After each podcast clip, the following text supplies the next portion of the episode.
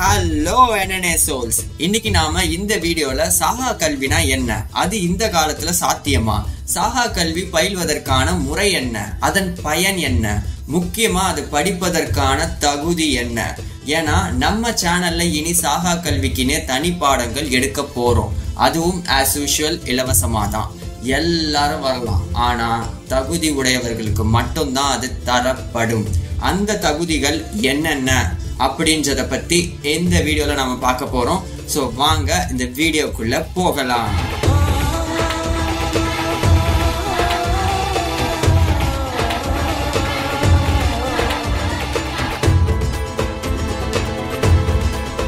நீ ஸ்பிரிச்சுவாலிட்டியில யாரா வேணா இருந்துக்கோ. அது இப்போ விஷயமே கிடையாது.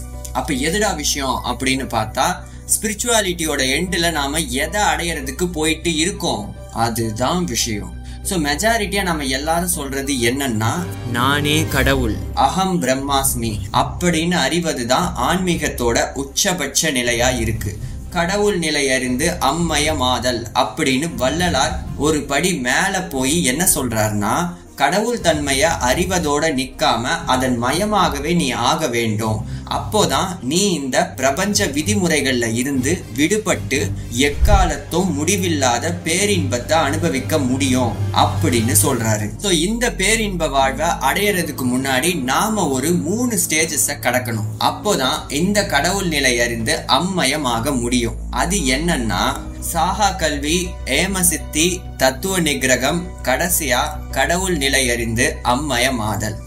ஸோ இதை தான் வள்ளலார் நாம் அடைய வேண்டிய நான்கு புருஷார்த்தம் அப்படின்னு உபதேச பகுதியில சொல்றாரு. அதாவது நம்ம ஜீவன் ஒரு புருஷனா இந்த உலகத்திலையும் உடம்புலையும் உக்காஞ்சி குடுத்தனம் நடத்துறதுக்கான அர்த்தம் எதுக்குன்னா இந்த நான்கு புருஷ அர்த்தத்தை அடையறதுக்காக தான் இறைவன் தன்மை அறிந்து அம்மையம் ஆதலுக்கு முன்னாடி நாம முதல்ல உண்மையான இறைவன் யாருன்னு தெரிஞ்சுக்கணும். ஏன்னா இங்க ஏகப்பட்ட கடவுளர்கள் கொட்டி கிடக்குறாங்க. அதுல உண்மையாண்டவரை தரம் பிரிச்சு அறிவதற்கே நமக்கு தனி அறிவு தேவைப்படுது. அந்த அறிவியலை சொல்றதும் தான் சாஹா கல்வி. எடுத்துக்காட்டுக்கு முப்பத்தாறு தத்துவத்துல அஞ்சு தத்துவங்கள் பத்தின வீடியோ பார்த்த பிறகுதானே உண்மை கடவுள் அருட்பெரும் ஜோதி ஆண்டவர் தான் ஏத்துக்க முடிஞ்சுது. ஸோ உண்மை கடவுள் ஒருவர் உண்டென்றும் அவர் அருட்பெரும் ஜோதி ஆண்டவர் என்றும் அவரின் இயல்பு தனி பெரும் கருணை என்றும் என்ற புரிதலுக்கு வரணும். இதுதான் சாகா கல்விக்கான முதல் தகுதி. உண்மை கடவுள் ஒருவரே அவர் அருட்பெரும் ஜோதி ஆண்டவர் அவர் இயல்பு தனி பெரும் கருணை. ரெண்டாவது இந்த புராணங்கள் இதிகாசங்கள் எல்லாம் மிகப்பெரிய உருட்டு என்றாலும் அதுல மறைமுகமா சொல்லப்பட்டு இருக்கிற சில ரகசியங்களை பற்றி ஆராய்ந்து அறிதலோட நிற்க வேண்டுமே தவிர அதுல சொல்லப்பட்ட கருத்துக்கள் எல்லாத்தையும் வேத வாக்காக கொள்ளக்கூடாது. இதுதான் ரெண்டாவது தகுதி. புராண மறைப்பொருட்களை மட்டும் அறிய வேண்டும் முழு புராணத்தையும் வேத வாக்குகளாக கொள்ளக்கூடாது மற்றொன்று நாம் போறது பூனை மார்க்கம் குரங்கு மார்க்கம் அல்ல. பூனை மார்க்கத்துல தாய் பூனையான ஆண்டவரை முழுமையா நம்புனா போதும். அந்த தாய் பூனை குட்டி பூனைய அழகா தலையை பிடிச்சி கவ்வி கூட்டிட்டு போய் அந்த பக்கம் சேர்த்துடும் ஆனா குரங்கு மார்க்கத்துல குட்டி குரங்கு அம்மா குரங்க நம்பாம கை விட்டுடுச்சுன்னா அதுக்கு அம்மா குரங்கு ஒன்றும் பண்ண முடியாது. அதே சமயம் பூனைக்கு ஒரு எபிலிட்டி இருக்கு. அது என்னன்னா பாலையும் சோறையும் சேர்த்து அதுகிட்ட வச்சாலும் அது பாலை மட்டும் தனியா பிரிச்சு சாப்பிடும். அது போல ஆயிரம் புராணங்கள் வேதங்களை கேட்டாலும் அதுல சொல்லப்படும் மறைமுக கருத்தை மட்டும்தான் நம்ம பிரிச்சு எடுத்துக்கணுமே தவிர மொத்தத்தையும் அப்படியே வேத வாக்காக எடுத்துக்க கூடாது. அதனால் நம்முடைய நியாயம் மார்ச்சால நியாயம் என்பதை மறந்துவிடக் கூடாது. அடுத்து இந்த சித்தர் தான் மாசு. மகாபாரதத்துல ஸ்ரீ கிருஷ்ணர் தான் கிளாஸ். முருகர் என்னமா கொடுக்கிறாரு போஸுன்னு பேசாம எனக்கு ஏன் அவங்கள போல அறிவும் ஆற்றலும் இல்லை? அவங்களுக்கு மட்டும் இந்த பிரபஞ்சம் எந்த அடிப்படையில அந்த ஆற்றலையும் சுதந்திரத்தையும் கொடுத்துச்சு? எனக்கு ஏன் அது கொடுக்கப்படல? அத நான் அடையறதுக்கு எது தடையா இருக்கு? அப்படின்னு யோசிக்கிற மைண்ட் செட்டு வரணும். அதுதான் மூணாவது தகுதி. பெரியோரை கண்டு வியத்தலோடு நிற்காமல் நாம் அந்த பெரிய நிலையை அடைய முயற்சி செய்ய வேண்டும்.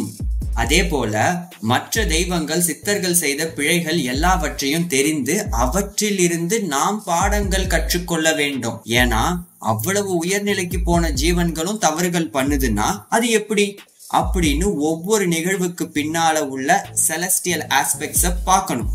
பரவுலக பார்வையில இருந்து புராணங்களையும் இதிகாசங்களையும் பார்த்து தெரிஞ்சுக்க முயற்சி பண்ணணும்.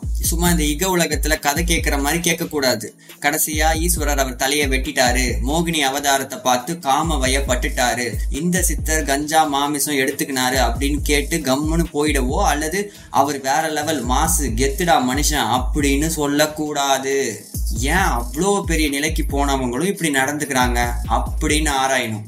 ஏன்னா அதே தவறுகளை நாளைக்கு நாம பண்ணிடக்கூடாது என்பதற்கு தானே தவிர அவங்க குற்றங்களை கண்டு இகழ்வதற்காக அல்ல. இதுவும் சாகா கல்வியோட ஒரு தகுதி. மேலோர் குற்றம் அறிய தெரிந்தால் கீழ்நிலையிலேயே நாம் அதை திருத்திக் கொள்ளல் வேண்டும். ஓ அப்ப நீங்க கடவுளர்கள் சித்தர்கள் கிட்டயே குறை கண்டுபிடிப்பீங்க. அவ்வளோ பெரிய ஆள் ஆயிட்டீங்க அப்படின்னு கேட்டா பதில் ஆமா.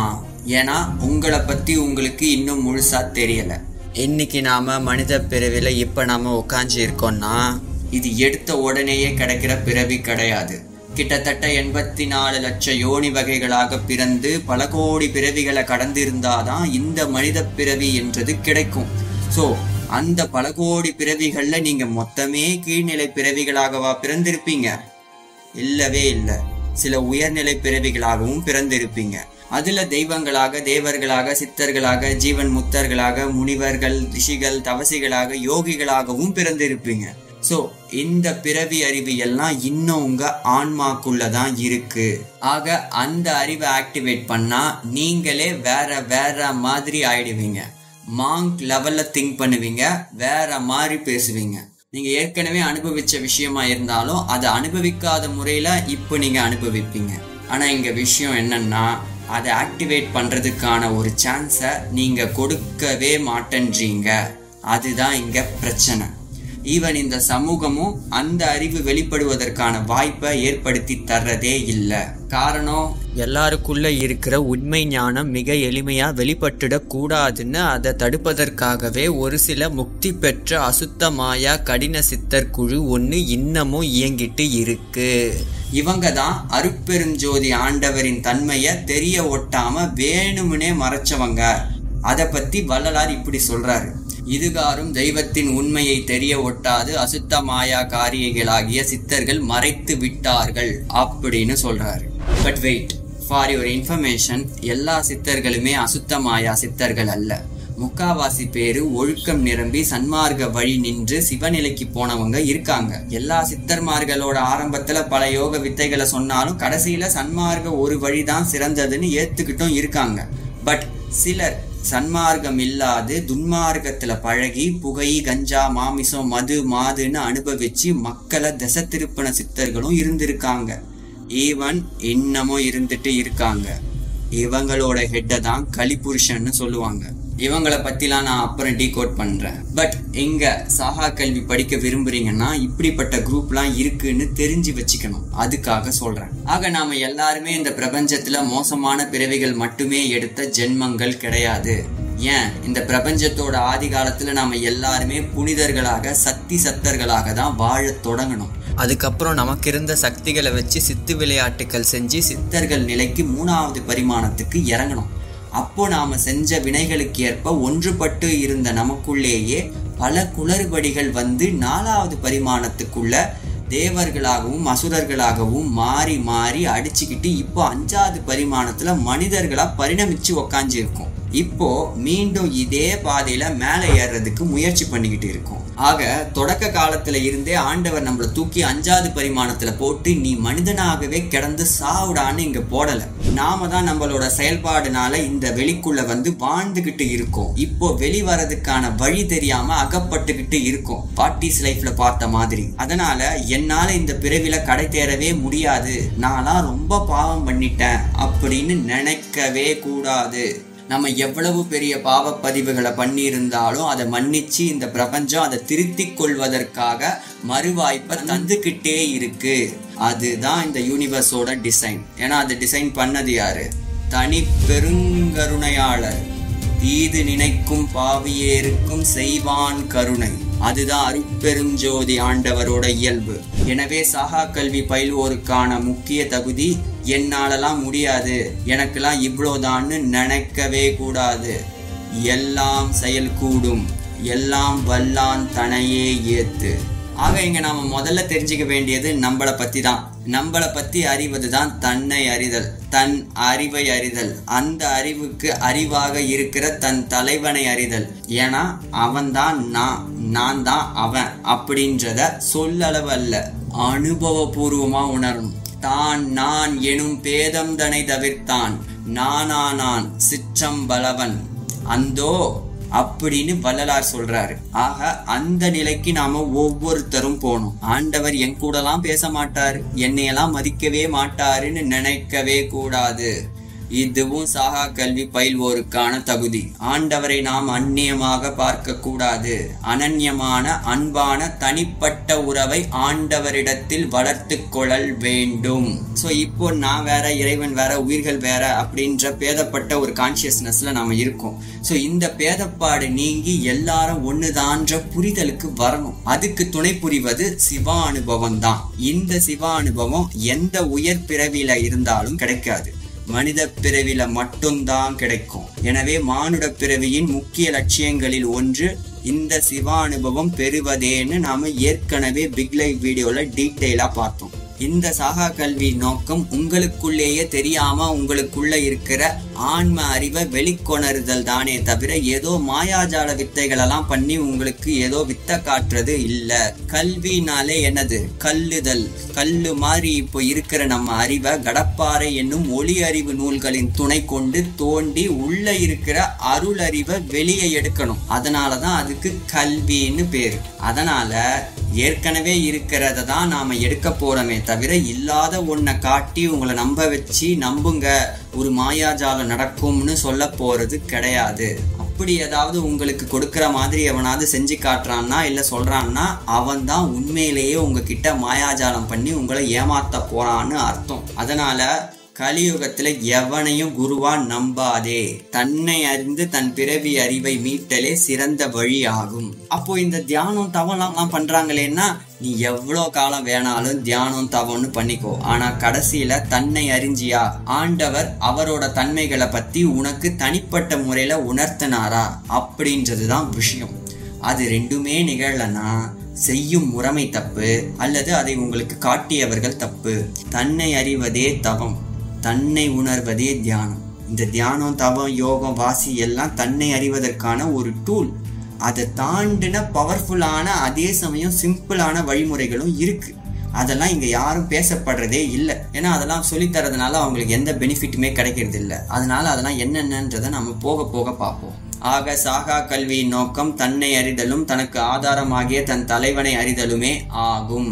அதை அறிவதோட நிற்காம நாம செயலுக்கு வரணும். அதுதான் ரொம்ப ரொம்ப முக்கியம். அதுக்கு பேர் தான் ஏம சித்தி எஸ். ஏம சித்தி என்பது ரசவாத நிலையை குறிக்குது. ஏமம்னா திடமாக்குதல் உறுதியாக்குதல் பாதுகாத்தல். திருக்குறள்ல அதிக இடத்துல இந்த ஏமா புடைத்து என்ற வார்த்தை வரும். அது எதை அதிகம் குறிக்குதுன்னா இந்த பாதுகாப்பு உறுதி திடமாக்குதல் இதை தான் குறிக்குது. எப்படி உலோகத்தை புடம் போட்டு தங்கமா மாத்துறாங்களோ நம்மளும் இந்த உடம்ப புடம் போட்டு பாதுகாத்து ஒழுக்கத்துல நிறுத்தி உறுதியாக்கி திடப்படுத்தணும் தங்கமா மாத்தணும். ஏன்னா தங்கம் அவ்வளோ சீக்கிரம் அழியாது. அதனால தான் தங்கத்துக்கு அவ்வளோ மதிப்பு. அது போல தான் நாம இந்த உடம்ப அவ்வளோ சீக்கிரம் அழியாத உடம்பாக மாற்ற வேண்டும். அதாவது வெளியில தெரியிற இந்த தூள உடம்ப மட்டும் நான் சொல்லல. உள்ளுக்குள்ள இருக்கிற ஐந்து பஞ்சகோச உடம்பையும் சேர்த்து தான் நான் சொல்லிக்கிட்டு இருக்கேன். இப்ப நம்மளோட இந்த அஞ்சு உடம்பும் மாசடைஞ்சு இருக்கு. அந்த மாசையும் துரிசையும் நீக்கணும். அதுக்குன்னு சில ஒழுக்க நெறிகள்லாம் இருக்கு. அப்படி நீங்க அந்த ஒழுக்க நெறிகள்ல நின்று துரிசுகளை நீக்கி வர வர இந்த உடம்பினால சில பயன்கள்லாம் கிடைக்கும். அதுக்கு பேர் தான் சித்திகள். Extra sensory perceptions and powers நமக்கு ஏன் இப்போ இந்த சூப்பர் பவர்ஸ்லாம் இல்லைன்னா இப்போ நம்ம அஞ்சு உடம்புலையும் மலங்கள் சேர்ந்து இருக்கு. மணிவாசகர் சொல்ற மாதிரி மலஞ்சோறும் ஒன்பது வாயிற் குடிலையாக உள்ளது. அதனாலதான் நமக்கு எந்த ஆற்றலுமே இல்லை. இருக்கிற ஆற்றலும் அற்றுப்போகுது. அதை நமக்கு பாதுகாக்கவும் தெரியல. வள்ளலார் சொல்றாரு ஐவகை பூத உடம்பு பழித்திடில் என் புரிவீர். அழியும் உடம்பை அழியாமையாக்கும் வகையறியீர். அஞ்சு உடம்புல ஒரு உடம்பு பழிச்சாலும் நமக்கு மரணம் வரும். அப்போ நீங்க எங்க போய் புகுவீங்க? அழியும் உடம்ப இப்படி அழியிற உடம்ப அழியாத உடம்பாக ஆக்குற வகையும் உங்களுக்கு தெரியலையே அப்படின்னு கேக்குறாரு. அப்ப நாம இந்த அஞ்சு உடம்பையும் சுத்தப்படுத்தணும். அதுக்கு பேர் தான் ஏம சித்தி ஆஸ் லாங் அஸ் நீ ஒரு உயிரோட உடம்ப தின்னுக்கிட்டு இருக்கிற வரைக்கும் உன் உடம்பு உன்னை பழிச்சுக்கிட்டு தான் இருக்கும். அடப்போப்பா சில சித்தர்களே கறியும் மீனும் சாப்பிட்டதா குறிப்பு இருக்கு. நீ என்னடான்னா இப்படி சொல்ற அப்படின்னு கேட்டா அவங்க மேல் உடம்ப மட்டும்தான் சுத்தி பண்ணிக்கிட்டு பிரணவ தேகம் வரைக்கும் போனவங்க. ஒளி உடம்பு அடைஞ்ச சித்தர்களின் பாடல்கள் இங்க மிக மிக குறைவு.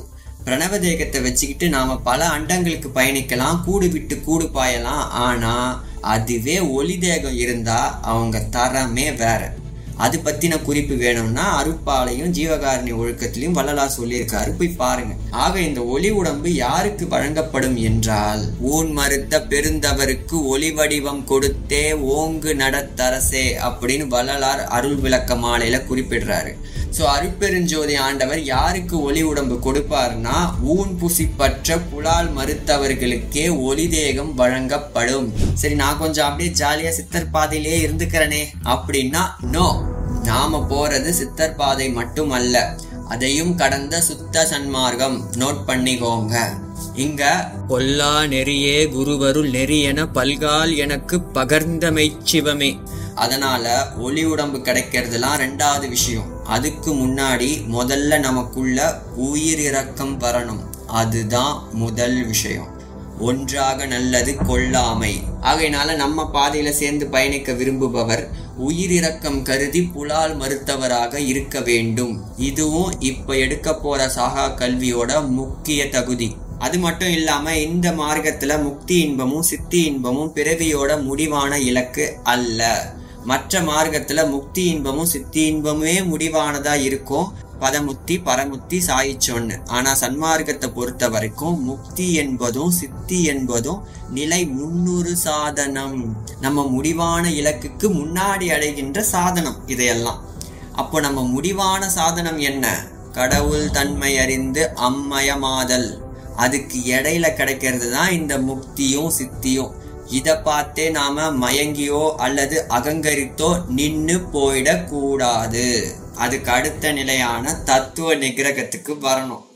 அது என்ன தத்துவ நிகிரகம் அப்படின்னு பார்த்தா நம்ம கிட்ட ஆண்டவர் முப்பத்தாறு தத்துவங்களை கொடுத்தாரு. அது வட்டி போட்டு தொண்ணூத்தாறு தத்துவங்களா ஆச்சு. தத்துவங்கள் என்பது என்னன்னு பாத்தீங்கன்னா அது எல்லாமே ஒரு படிநிலைகள் ஒரு கருவி அல்லது ஒரு டூல் அப்படின்னு வச்சுக்கலாம். இந்த கருவிகளோட கூட்டு தொகுப்பு தான் மனிதன்.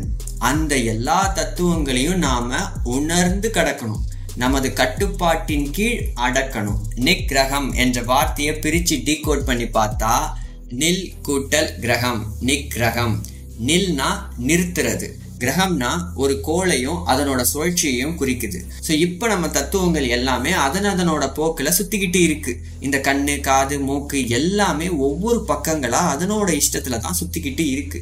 அதை எல்லாத்தையும் நாம நம்ம கட்டுப்பாட்டின் கீழ் நிறுத்தணும். அதுதான் தத்துவ நிகிரகம் அப்படி நிறுத்தி வச்சிருக்கிறவங்க தான் இப்போ ஜீவ சமாதிக்குள்ள உக்காஞ்சி இருக்கிற எல்லாருமே. அவங்களுமே எல்லா தத்துவங்களையும் கடந்துட்டாங்களான்னா இல்லை.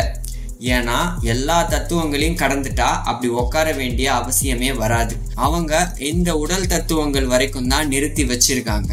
இந்த உடல் தத்துவங்களையும் தாண்டின காலம் கலை வித்தை புருடன் அராகம்னு சில அதீத வகையான தத்துவங்களும் இருக்கு. அதை கடக்கிறதுக்கான முயற்சியிலையும் டைமென்ஷன்லையும் அவங்க இப்போ இருந்துட்டு இருக்காங்க. அப்போ நம்மளும் சமாதி அடையணுமோ அப்படின்னா பயப்படவே வேண்டாம். அதுதான் இல்லை. ஏன்னா நம்ம போறது சுத்த சன்மார்க்க பாதை. இங்க சமாதி பழக்கம் பழக்கம் அல்ல. சகஜ சமாதி தான். அதுவுமே விழிப்பு நிலையில இருக்கிற சமாதி. அது எப்படின்றதெல்லாம் நாம சாகா கல்வியில பிறகு பார்ப்போம். ஸோ டோன்ட் வரி வள்ளலார் சித்தர்களிடத்துல இருந்து எங்க வேறுபடுறாருன்னா காவி உடையில் இருப்பவர்கள் எல்லாருமே தத்துவங்களை கடக்கும் முயற்சியில் இருப்பவர்கள் அப்படின்னும் தத்துவங்களை முழுமையாக வெற்றி கொண்டவர்கள் தான் வெள்ளாடை அணிபவர்கள் அப்படின்னு சொல்றாரு. சொன்னதோட நிற்காம தத்துவங்கள் எல்லாவற்றையும் தனித்தனியா வென்றதாக அவர் பாடல்ல குறிப்பு தந்து வெள்ளை மஞ்சள் வர்ண கொடியில தன்னோட தத்துவ வெற்றியை இந்த உலகத்துக்கு வெளிக்காட்டி இருக்காரு. ஆகையினால நீங்க சித்தர் மார்க்கத்தை வச்சோ புத்தர் மார்க்கத்தை வச்சியுமே கூட சமாதி ஸ்டேட் தத்துவ நிகரகம் வரைக்கும் வரலாம். ஆனா முடிவான கடவுள் தன்மை அறிந்து அம்மயமாகணும்னா அங்க உங்களுக்கு உயிரிறக்கமும் ஜீவகாருண்யமும் சன்மார்க்க நெறியும் தேவைப்படும். ஆகையினால எல்லா சமய மத மார்க்கமும் உங்களை ஒரே இடத்துக்கு கூட்டிட்டு போறது இல்ல. அவைகள் எல்லாம் இறுதியா அன்பு கருணை என்ற சன்மார்க்க நிலைக்கு வேணா வழிவகுக்குமே தவிர சன்மார்க்கம் ஒன்று மட்டும்தான் முடிவான பூரண இறைத்தன்மையை அடைய வழிகாட்டும்.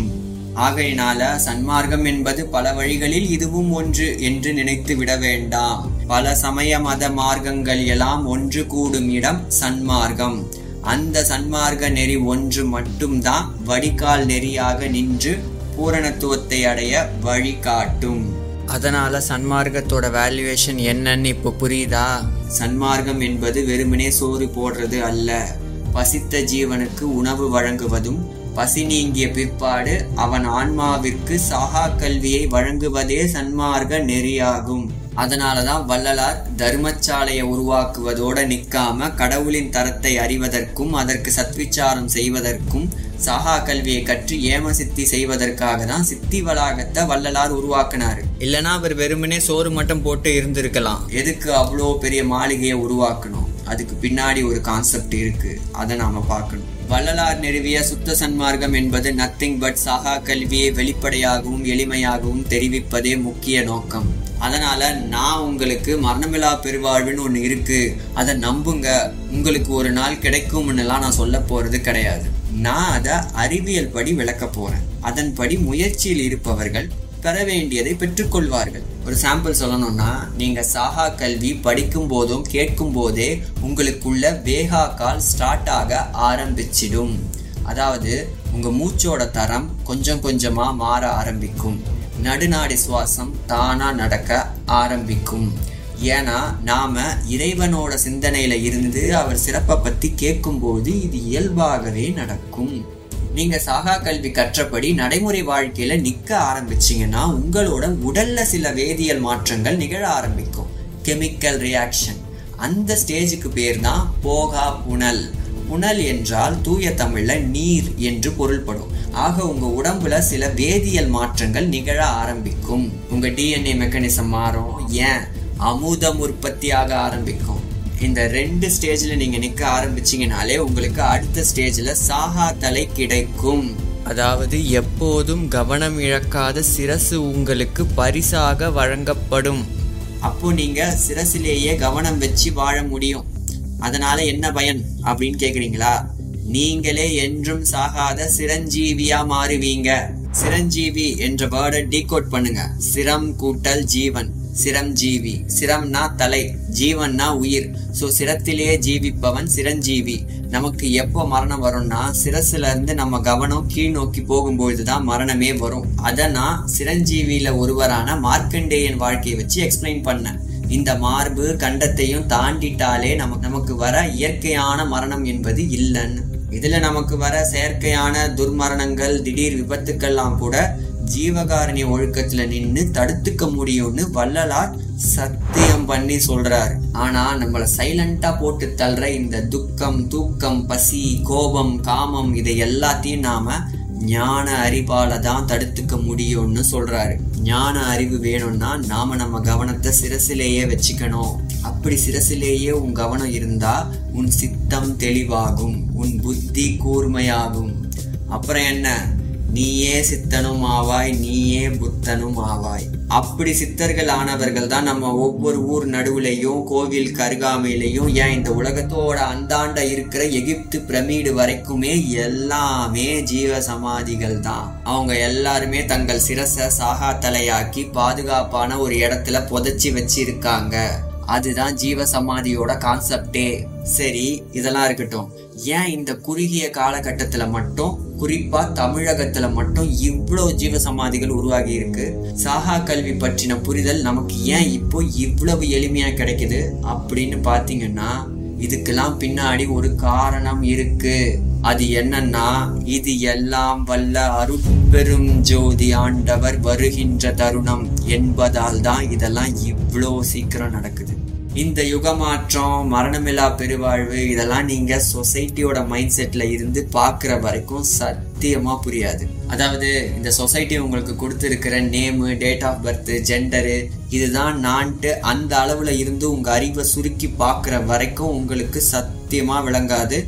நம்புறதுக்கு கஷ்டமா தான் இருக்கும். இந்த சொசைட்டியோட கான்சியஸ்னஸ்ல இருந்து கொஞ்சம் தள்ளி வந்து இந்த யூனிவர்ஸோட கான்சியஸ்னஸ்ல இருந்து பார்த்தாதான் உங்களுக்கு இது எல்லாமே புரிய வரும். நான் யாரு இந்த சமூகம் யாரு இந்த சமூகத்தை வடிவமைத்தது யாரு இந்த சமூகத்துல இருந்து சில ஜீவன்கள் மட்டும் தெளிவு பெற்று தனியா வந்து சிவகதி அடைய முயற்சி பண்ணுதுன்னு எல்லாத்துக்கும் பின்னாடி உள்ள காரண காரியம் உங்களுக்கு புரிய வரும்.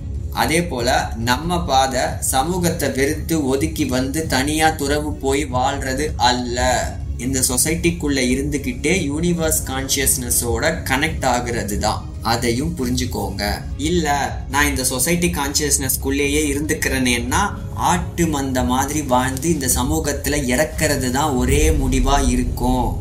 மீண்டும் இந்த பிரபஞ்சம் உங்களுக்கு அடுத்தடுத்த பிறவிகளை கொடுத்துக்கிட்டே இருக்கும். ஆனா அதை அனுபவிக்கிறதுக்கான தெம்பு தான் உங்களுக்கு இருக்காது. செல்லா நின்ற இத்தாவர சங்கமத்துள் எல்லா பிறப்பும் பிறந்திழைத்தேனுன்னு போக வேண்டியதுதான் அதனால எடுத்த இப்பிறவிலேயே முடிந்த முடிவான பேரின்ப பெருவாழ்வை அடையணும். அது போக நாம இந்த பிறவில மரணமில்லா பெருவாழ்விற்கான முயற்சியை பண்ணிட்டு அடுத்த பிறவில அடைஞ்சுக்கலாம். அல்லது இந்த பிறவில புண்ணிய காரியங்களை பண்ணிட்டு அடுத்த பரவாழ்வில் கடவுளோட ராஜ்யத்தில் போய் சிறப்பாக வாழலான்ற கதையே இங்க கிடையாது. இந்த இகத்தே பரத்தை அனுபவிக்க வேண்டும். இந்த பிறவியிலேயே பர இன்பங்களை பெற வேண்டும். இதையும் நோட் பண்ணி வச்சுக்கோங்க. இறந்த பிற்பாடு அல்ல. ஏன்னா இந்த கலியுகத்தில் எவ்வளவுக்கு எவ்வளோ கஷ்டங்கள் இருக்கோ அவ்வளவுக்கு அவ்வளவு அரிய சில ஆப்பர்ச்சுனிட்டிஸும் இருக்கு. அதெல்லாம் யாரும் வெளிப்படையாக சொல்ல மாட்டாங்க. இந்த கலியுகத்தில் நீங்கள் ஒழுக்கத்தில் நின்று உடலை பாதுகாத்தாலே உங்களுக்கு பிறவிக்குரிய பாஸ் மார்க் கிடச்சி இந்த நிலையில் ஏதோ ஒரு நிலை இயல்பாகவே கைகூடும். இதில் நீங்கள் நன்முயற்சியையும் சேர்த்து போட்டிங்கன்னா கண்டிப்பாக உங்களுக்கு ஆன்ம லாபமாகிய சிவானுபவமும் சாகாவரமும் பெறலாம். இது சத்தியம்னு வள்ளலார் சொல்லியிருக்காரு. இதுக்கு மேலேயும் ஒரு மனுஷனால எப்படி சொல்ல முடியும்னு எனக்கு சத்தியமாக எனக்கு தெரியலை. நீங்க நினைக்கிற மாதிரி இந்த பூமின்றது வெறுமனே வாழ்றதுக்கான ஒரு இடம் அல்ல. இது ஒரு மிக பெரிய தேர்வு களம். இங்க தேர்வு அறிவிக்காமலேயே வைக்கப்படும். அதனால எப்போதும் விழிப்போடு இருப்பவர்களாலேயே ஃபர்ஸ்ட் கிளாஸ்ல தேர்ச்சி பெற முடியும். இத்தனை யுகங்களா நீங்க இந்த பிரபஞ்சத்துல எப்படி வாழ்ந்தீங்க என்பதை விட நீங்க இந்த எண்ட் ஆஃப் த கலியுகத்துல எப்படி வாழ்றீங்க என்பதுதான் உங்களை டிஃபைன் பண்ணும். அதனால மனம் தளர்ந்துடாதீங்க. மற்றவங்களை பார்த்து நீங்க ஒழுக்கத்துல இருந்து விலகிடாதீங்க. பிறகு இந்த பிறவி போன பிற்பாடு நானா இப்படி வாழ்ந்தேன்னு உங்க ஜீவன் அழுது எந்த பிரயோஜனமும் அல்ல. ஆக இந்த மூணு நிலையில நீங்க நின்னாலேயே சாவே போன்னு இறப்பு நிலையை கடந்துடலாம். சாகா நிலைக்கு வந்துடலாம். ஆனா எக்காலத்தும் அழியாது இருக்கிறது இன்பம் கிடையாது. எக்காலத்தும் அழியாத பேரின்ப பெருவாழ்வை பெறணும். அதுதான் இன்பம். இல்லனா சாகாவரம் போல் சோகம் உண்டோன்னு சாகா நிலை பெற்ற அசுரர்கள் போல பாட்டு பாடிக்கிட்டு தெரிய வேண்டியதுதான். ஆகையினால அந்த பேரின்ப பெருவாழ்வை பத்திலாம் ஓப்பனா பேசுறது சன்மார்க்கம் மட்டும்தான். ஏன்னா அந்த மறைமொழி வேதங்கள்லாம் இதை ஓப்பனா சொல்லாது. அதனால தான் அதுக்கு மறைன்னே பேர். அதனால வள்ளலார் சொல்ற மாதிரி சமரச சுத்த சன்மார்க்க சங்கத்தை சார்ந்திடுமின் ஈண்டே. ஏன்னா வேற வழியும் நமக்கு இங்க இல்லை. அப்புறம் இதை எதையும் நம்பாத ஏத்திஸ்ட் அன்பர்களே. உங்களுக்கு எங்களெல்லாம் பார்த்தா வாழ்க்கையை அனுபவிக்காம கஷ்டப்படுற குரூப் மாதிரி தான் தெரியும். ஆனா உண்மையிலேயே யாரு கஷ்டப்பட போறா என்பது இன்னும் கொஞ்ச நாள்ல உங்களுக்கே புரிய வரும். தக்கார் தகவிலர் என்பது அவரவர் எச்சத்தார் காணப்படும். காண்பீர்கள். நீங்களும் காண்பீர்கள். ஆக இனி நம்ம சேனல்ல நம்ம காண போறது எல்லாமே சாகா கல்வி பத்தின பதிவுகளா தான் வரும். அதை நான் அடுத்த கட்டத்துக்கு ரொம்ப சீரியஸா கொண்டு போக போறேன். ஆனா ரொம்ப கஷ்டமாலாம் இருக்காது. மிக எளிமையாக ஃபன்னாக ஜாலியாக அதே சமயம் மிக ஆழமான கருத்துடையதாக இருக்கும். அதனால் கொஞ்ச காலம் கொஞ்ச காலம் என் கூட சேர்ந்து படியுங்க. நான் கேட்க சொல்கிற விஷயங்களை காது கொடுத்து கேளுங்க. பார்க்க சொல்கிற விஷயங்களை பாருங்க. போதும். அதே போல் நாம் வெறும் தியரிட்டிக்கலாகவே போக போகிறோமான்னா இல்லை. ப்ராக்டிக்கலான சில ப்ராக்டிஸையும் பண்ண தான் போகிறோம் ஆனால் அதுக்கெலாம் முன்னாடி தியரியில் நாம் நல்லா ஸ்ட்ராங்காக ஆகணும். நிறைய பேர் இங்கே தேரியே படிக்காமல் டைரெக்டாக யோகத்தில் இறங்குறாங்க. அதனால தான் நிறைய பின்விளைவுகளை சந்திக்கிறாங்க. அவங்களுக்கு கிடைக்கிற அனுபவத்தை எதுக்குள்ள கேட்டகரைஸ் பண்ணுறதுன்னு தெரியாமல் குழம்பி போகிறாங்க ஆகையினால என் கூட சேர்ந்து கொஞ்ச காலம் படியுங்க. அதுக்கு நம்ம என்னென்னவோட டெலகிராம் வாட்ஸ்அப் குழுவில் இணையுங்க. அப்போ தான் நாம் டெய்லி கனெக்ட் ஆகி இருக்க முடியும். ஸோ இப்போ நான் சொன்ன இந்த தகுதிகள்லாம் உங்களுக்கு பொருந்துச்சுன்னா நீங்கள் தாராளமாக என்னோட சேர்ந்து சாகா கல்வி படிக்க வரலாம். அதுவும் இலவசமாக பாடம் எடுக்கப்படும். எனக்கு இதெல்லாம் செட் ஆகிற மாதிரி தெரியல. அல்லது நீ யார் இதெல்லாம் சொல்றதுக்கு? முதல்ல நீ போய் உன்னை பாரு அப்படின்னு சொல்ல வந்தீங்கன்னா தாராளமாக நீங்கள் இந்த சேனலை விட்டு போகலாம். ஏன்னா இது உங்களுக்கான சேனல் கிடையாது என்பதை நான் பணிவோடு தெரிவித்துக் கொள்கிறேன். நான் யாருக்கும் பாகுபாடெல்லாம் பார்க்க மாட்டேன். அதனால இந்த கோட்பாடுகள்லாம் உங்களுக்கு ஒத்து வராமல் உள்ள உறுத்துச்சுன்னா நீங்களே விலகிக்கோங்க. ஒழித்து உரைப்பவன் அலன் யான். வாய்ப்பறையார்க்கிறேன். எனக்கு இங்க இருக்கிற எல்லா உயிர்களும் சிவமாம் தன்மையை வாழும்போதே அடையணும். அதுதான் என் விருப்பம். நான் சொல்றதெல்லாம் ஏதோ உங்களுக்கு அசாத்திய விஷயம் மாதிரி தெரியலாம். ஆனா நீங்களே பாருங்க இப்போ நான் சாகா கல்வி பத்தி மேலோட்டமா விளக்கும் போதே இதுல ஒரு சாத்திய கூறு உண்டுன்னு தெரிய வரப்போ இன்னும் நான் ஒவ்வொரு தலைப்புக்குள்ளேயும் உள்ளிறங்கி சொன்னேன்னா நீங்களே தம்பி எனக்கு ஒரு மரணமில்லா பெருவாழ்வு பார்சல்னு நீங்களே சொல்லுவீங்க. அப்போ எல்லாம் செயல் கூடும் நம்ம சேனல்ல அடிக்கடி சொல்றபடி இது தொடங்கி இனி எல்லாம் மாறும் என்ற வாக்கியத்திற்கு நம்மளே முன்னுதாரணமா இருந்துட்டு போயிடுவோமே. திருவருளின் துணையால் சாகா கல்வியின் தகுதியையும் தரத்தையும் விளக்கினோம். இன்னும் விளக்க இருக்கிறோம். ஏனென்றால் சாகா கல்வியை கற்பிக்கவே வந்தோம். இது ஏதோ வராவுக்கு மட்டும் சாத்தியம் அல்ல இங்குள்ள ஒவ்வொருத்தருக்கும் திருவருள் இருந்தா சாத்தியமே. அது உங்க வாழ்க்கையில சாத்தியப்பட நாங்க உதவுகிறோம். ஆனால் அது மட்டும் போதாது நீங்களும் என்னோட சேர்ந்து ஒத்துழைக்கணும். அப்போதான் இது சாத்தியப்படும். என்னப்பா இதெல்லாம் இந்த காலத்துல சாத்தியப்படுமான்னா படும். தெரிந்த இனத்தோடு தேர்ந்தெண்ணி செய்வாருக்கு அரும்பொருள் யாதொன்றும் இல்லை. ஸோ இந்த ஸ்பிரிச்சுவாலிட்டியில் இப்போ நிறைய இனத்தவர்கள் இருக்காங்க. இந்த யோகம் அந்த யோகம் சொல்லித்தரன்ட்டு எல்லாமே. அதில் எல்லார் கூடயும் நீங்கள் சேர்ந்துட்டாலாம் நீங்கள் அரும்பொருளை அடைஞ்சிட முடியாது. தெரிந்த இனத்தோடு அதுவும் விஷயம் தெரிஞ்ச இனத்தை தேர்வு செஞ்சு அவங்களோட சேர்ந்து முயற்சி பண்ணாதான் கிடைப்பதற்கரிய அரும்பொருள் கிடைக்கும். அதனால் என்னென்னோட சேருங்க இங்கே கிடைக்கிற வைபே வேறங்க. அதை நீங்கள் போக போக கண்டிப்பாக எக்ஸ்பீரியன்ஸ் பண்ணுவீங்க. நான் இந்த மாதிரி பேசுறதெல்லாம் பார்த்து வராவுக்குள்ள ஏதோ வள்ளலார் புகுந்துட்டாரு அப்படின்னோ அல்லது வரா ஏதோ ஒரு அதிசய பிறவியோலாம் கிடையாது. நான் என்னோட ஹையர் செல்ஃபை ஆக்டிவேட் பண்ணிட்டேன். நீங்க இன்னும் பண்ணல. அவ்வளோதான் வித்தியாசம். ஆனால் அதை இனி பண்ணிடலாம். அதுக்கு நீங்கள் முதல்ல நம்ம ஃபோர் ஏஎம் சோல் குரூப்பில் சேர்ந்து ஃபோர் ஏஎம் சோலாக மாறுங்க. காலையில் எழுந்து சாகா கல்வி நூல்களை படிக்க ஆரம்பிங்க. நான் மேற்கொண்டு அடுத்து என்ன பண்ணுறதுன்றதை தெரியப்படுத்துகிறேன் அதுவரை உங்களிடமிருந்து விடை பெறுவது எது நான் நானி அல்ல நான் உங்க நம்பன் வரா ஸ்கொயர்.